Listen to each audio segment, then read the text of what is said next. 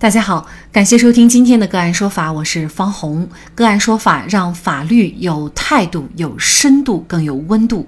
更多的案件解读，欢迎您关注个案说法微信公众号。今天我们跟大家来聊一下，员工在同事私聊群调侃领导被开除，法院判公司赔偿十万元。刘小姐是上海青浦区某公司的员工。部门同事们私下组成了一个名为“延误小仙女们”的微信群，因为不满领导长期安排加班，刘小姐和同事们在群里调侃领导私生活。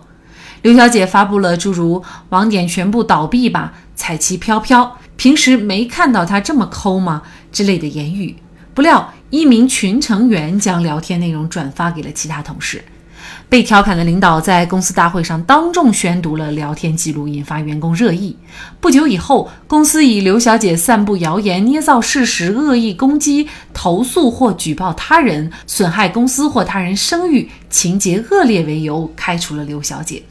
刘小姐不服公司决定，申请了劳动仲裁。劳动仲裁裁决，公司依据员工手册开除刘小姐合法。刘小姐不服仲裁结果，向法院提起诉讼。近日，上海市青浦区人民法院依法审理了这起案件。刘女士表示，微信群中关于公司中员工和领导之间存在不正当男女关系的聊天话题不是她提起的，她只是顺便搭了一下话，并且该聊天仅仅是闲聊，群成员仅有十几人，传播范围有限。后来因微信群聊天记录被泄露，被提及的领导开会公开了这件事情，并当场宣读聊天记录，是领导处理方式不当导致事态扩大化。即使自己语言上存在不当之处，也并未扰乱公司秩序，没有严重违反公司规章制度。公司开除自己不合法，应赔偿违法解除劳动合同赔偿金十万元。而公司辩称，微信群成员有十几个人，属于公共场合。刘小姐在这样的场合发布对他人的诽谤言论，主观上存在恶意，对他人工作和生活造成了严重不良影响。刘小姐的行为违反了员工手册的有关规定，达到了情节恶劣的程度。公司据此解除劳动关系，是合法解除。那么，用人单位对员工的开除是否合法？以什么为依据？员工的言论自由和劳动权利发生冲突的时候，员工任意发表言论有可能面临哪样的法律风险，并如何预防？就这相关的法律问题，今天呢，我们就邀请北京市众在诚律师事务所合伙人、劳动专业律师马红雪律师和我们一起来聊一下。马律师您好，哎，你好，主持人。感谢马律师哈，嗯，其实作为我们很多员工来说呀，可能大家都不太清楚，就是用人单位对员工的这种开除，它合不合法，到底怎么来判断，有没有一个法律上的依据？根据这个本案来说呢，就是用人单位解除劳动关系的这个主要依据是他的单位的规章制度。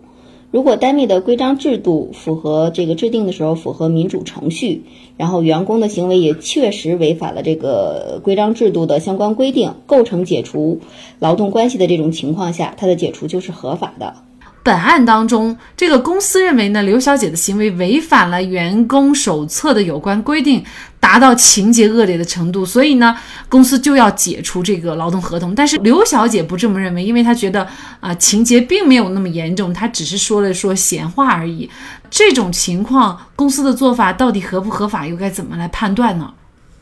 是这样，因为他解除刘小姐这个合同呢，主要是看刘小姐的这个行为是否违严重违反了公司的这个规章制度。其实通过整个案例来说呢，其实刘小姐的认为，我认为还是比较合理的，因为她在发表这些，呃言论的时候，其实是在一个很有限的一个范围内，其实只是在这十几个人的一个群里边，没有其实刻意再把它去扩大，无限的去扩大，在这个范围内呢，还是很小的，很封闭的。其实这个整个事情被扩大化的，其实不是刘小姐自己去散播的，反而是单位的这个主管来进行散播、开开会来把这个事情过大的。其实说，所以说呢，刘小姐的行为呢，没有说是严重违反这个员工手册，那么单位的这个解除劳动合同就是属于违法的了。其实员工手册，我相信很多劳动者啊，嗯，包括我。自己也在内啊。以前工作的时候呢，在单位工作的时候，其实对员工手册长什么样，好像只见过一次，但从来没有去细读它。那是不是说这个员工手册，它事实上，呃，无论你看到没有看到，或者你有没有去读它，其实只要你违反了手册上的规定，你都有可能被解除。还是说你你不仅违反了规定，而且还要达到情节恶劣的程度，公司的解除才是合法有据的呢？呃，第一，首先，员工手册的制定必须要符合民主程序；第二，员工手册呢必须要向劳动者进行充分的告知，不是说我员工手册刚才说规定完了之后，员工都不知道这个事情，呃，那么就以员工手册上的规定来解除劳动关系，这也是不符合法律规定的。嗯，所以说，员工手册在符合民主程序制定完毕之后，再对劳动者要进行一个充分的告知。比如说，对劳动者进行学习，组织劳动者进行发放，这些都是必须的。呃，员工手册上呢会规定哪些情节是属于情节恶劣，可以解除劳动关系的，而并不是说所有的违反员工手册上的一些行规定的行为都要解除劳动关系，必须要达到严重违反公司规章制度、情节特别恶劣的这种情况下才可以解除。举个例子，比如说我劳动者今天只是一个小小的一个迟到，单位就解除。那这个就构不成特别严重恶劣的情况了。严重恶劣的情况具体怎么来判断？就是在实践当中，什么样的情况它会达到情节恶劣呢？呃，这个可能会有一个人的一个主观去判断，但是这种情节恶劣一般是可能在咱们大多数人主观都认为情景很恶劣的情况下是可以的。比如刚才我举的例子，呃，员工只是说偶尔的一次迟到。就解除劳动关系，那这就达不到情节恶劣。但是，比如说这个呃，公司规章制度规定了，就是说，呃，我十次迟到，我算一次旷工，然后几次旷工之后，我可以解除劳动关系。那么这个可能就构成这种情况。所以，在下都会有一种有轻微违纪，或是严重违纪，或是特别严重违纪的一个划分。嗯，就是还是要具体情况。来具体看待哈，它也没有一个完全统一的标准，但是可能主要还是产生的一些负面的作用啊，效果是什么，影响是什么哈？我们来看这个案件当中，刘小姐，法院是。有没有支持这个刘小姐所在公司的诉讼请求的？那上海青浦法院经过审理是觉得呢，刘小姐在微信群当中参与涉及其他同事隐私话题的讨论呢，的确有不当。但是微信群里面也只有十几个人，属于相对封闭的空间，那本身呢也并不具有大范围传播的可能。而且呢，事态之所以会扩大化，并非是因为刘小姐传播所致。主要呢，是因为啊，公司员工在后边的一些开会当中提到了，所以呢，也扩大了这个影响。嗯，所以呢，呃，法院认为公司作为用人单位呢，在可以采取其他替代性处罚措施的情况下进行解除劳动合同是有违限度原则的，过于严苛，所以呢，认定公司是违法也解除。那么违法解除呢，可能不仅仅是呃刘小姐可以继续在公司上班，而且呢，还要支付刘小姐的这个赔偿金是十万元。那么为什么会有这个十万元这么高的一个赔偿金呢？呃，首先赔偿金呢是经济补偿金的二倍。我们要计算赔偿金的时候，就要需要知道经济补偿金是如何计算的。咱们的经济补偿金呢是根据劳动者在这个本单位的工作年限，每满一年支付一个月的工资，呃，满六个月不满一年的话呢，就是按一年计算；不满六个月的情况下是按这半个月的工资来计算这个经济补偿金。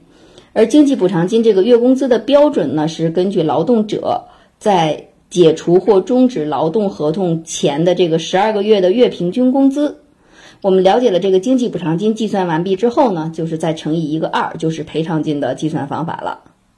所以刘小姐能够获得这么多的赔偿金呢，根据在本单位的这个工作年限和她的月工资收入是有关系的。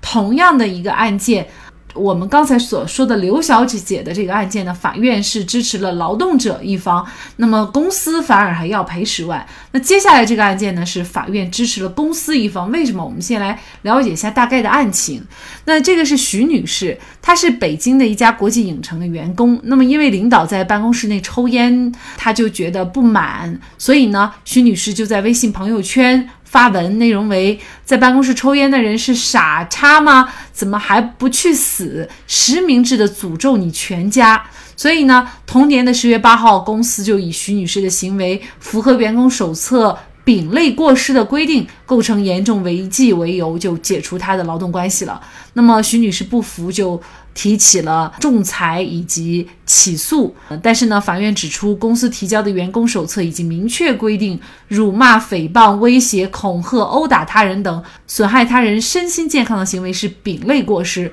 公司可以及时的解除劳动合同。在这种情况下呢，法院也就支持了公司的诉请，也就是判处。公司解除和这个徐小姐之间的劳动合同，那么同样都是呃发牢骚，或者是说呢出现骂人这样的情况，那为什么本案当中法院就支持公司跟劳动者解除这个劳动合同了呢？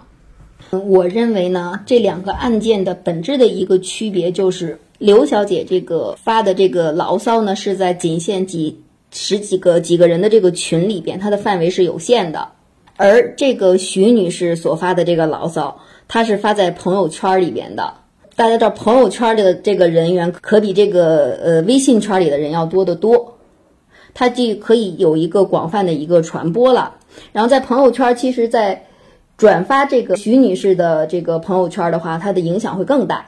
徐女士所发的不是一个封闭的空间了，它是一个公开的一个网络的。在公开的这个场合来发文的这种情况，所以呢，他们的这个案件的判决的不同，其实就取决于他们在发文的这个范围上面，而且言辞上可能后者是不是也更激烈一些哈？呃，对，肯定后者是比前者更激烈，但是呢，就是他们的影响范围其实是后者是最大的。比如说，在什么样的场合，什么样的话该说不该说，否则的你就可能因言惹祸哈。也请马律师给我们做个提醒。咱们员工呢，尽量就是不去发这些牢骚。然后，如果说实在是说我实在感觉我工作中很委屈，我想找人去发这个牢骚，那咱们员工在发牢骚的情况下呢，还是选择一个范围比较小的。途径来去发，比如说，呃，可以找些员工两个人去谈话，这个是没有问题的。不要是说把你的牢骚无意的去扩大化，发自己的朋友圈儿，或是发 QQ 的这个朋友圈儿。你要是把你的牢骚无限的扩大化的情况下，那你不仅说是可能会面临的解除劳动关系这样的一个情况，还有可能面临的。被你侮辱的这个或诽谤这个人来进行民事侵权的这个一个诉求，所以还是员工尽量是去减少这种在网络上去发表这种不文明的这种行语言的这种行为或侮辱啊、诽谤这些行为，这是比较好的。其实我们可以这样想：公司给我们开工资，我们工作干活，首先呢是应该让领导满意的。如果不符合公司的利益或者是领导的心意，很多时候，这活可能就是累死也都是白干的。所以呢，对于发牢骚的人而言，可能他们总是有一千条、一万条发牢骚的理由。但是一定要记住，祸从口出，心态往往决定你的前途。好，在这里再一次感谢北京市众泰成律师事务所合伙人、劳动专业律师马红雪。那更多的案件解读以及呢我们的线上视频讲法内容呢，欢迎大家关注我们个案说法的微信公众号。另外，您有一些法律问题需要咨询，都欢迎您添加幺五九七四八二七四六七这部手机号的微信号向我们进行咨询，我们会将您的问题转给我们专业资深的律师进行解答。好，感谢您的收听，我们下期节目再见。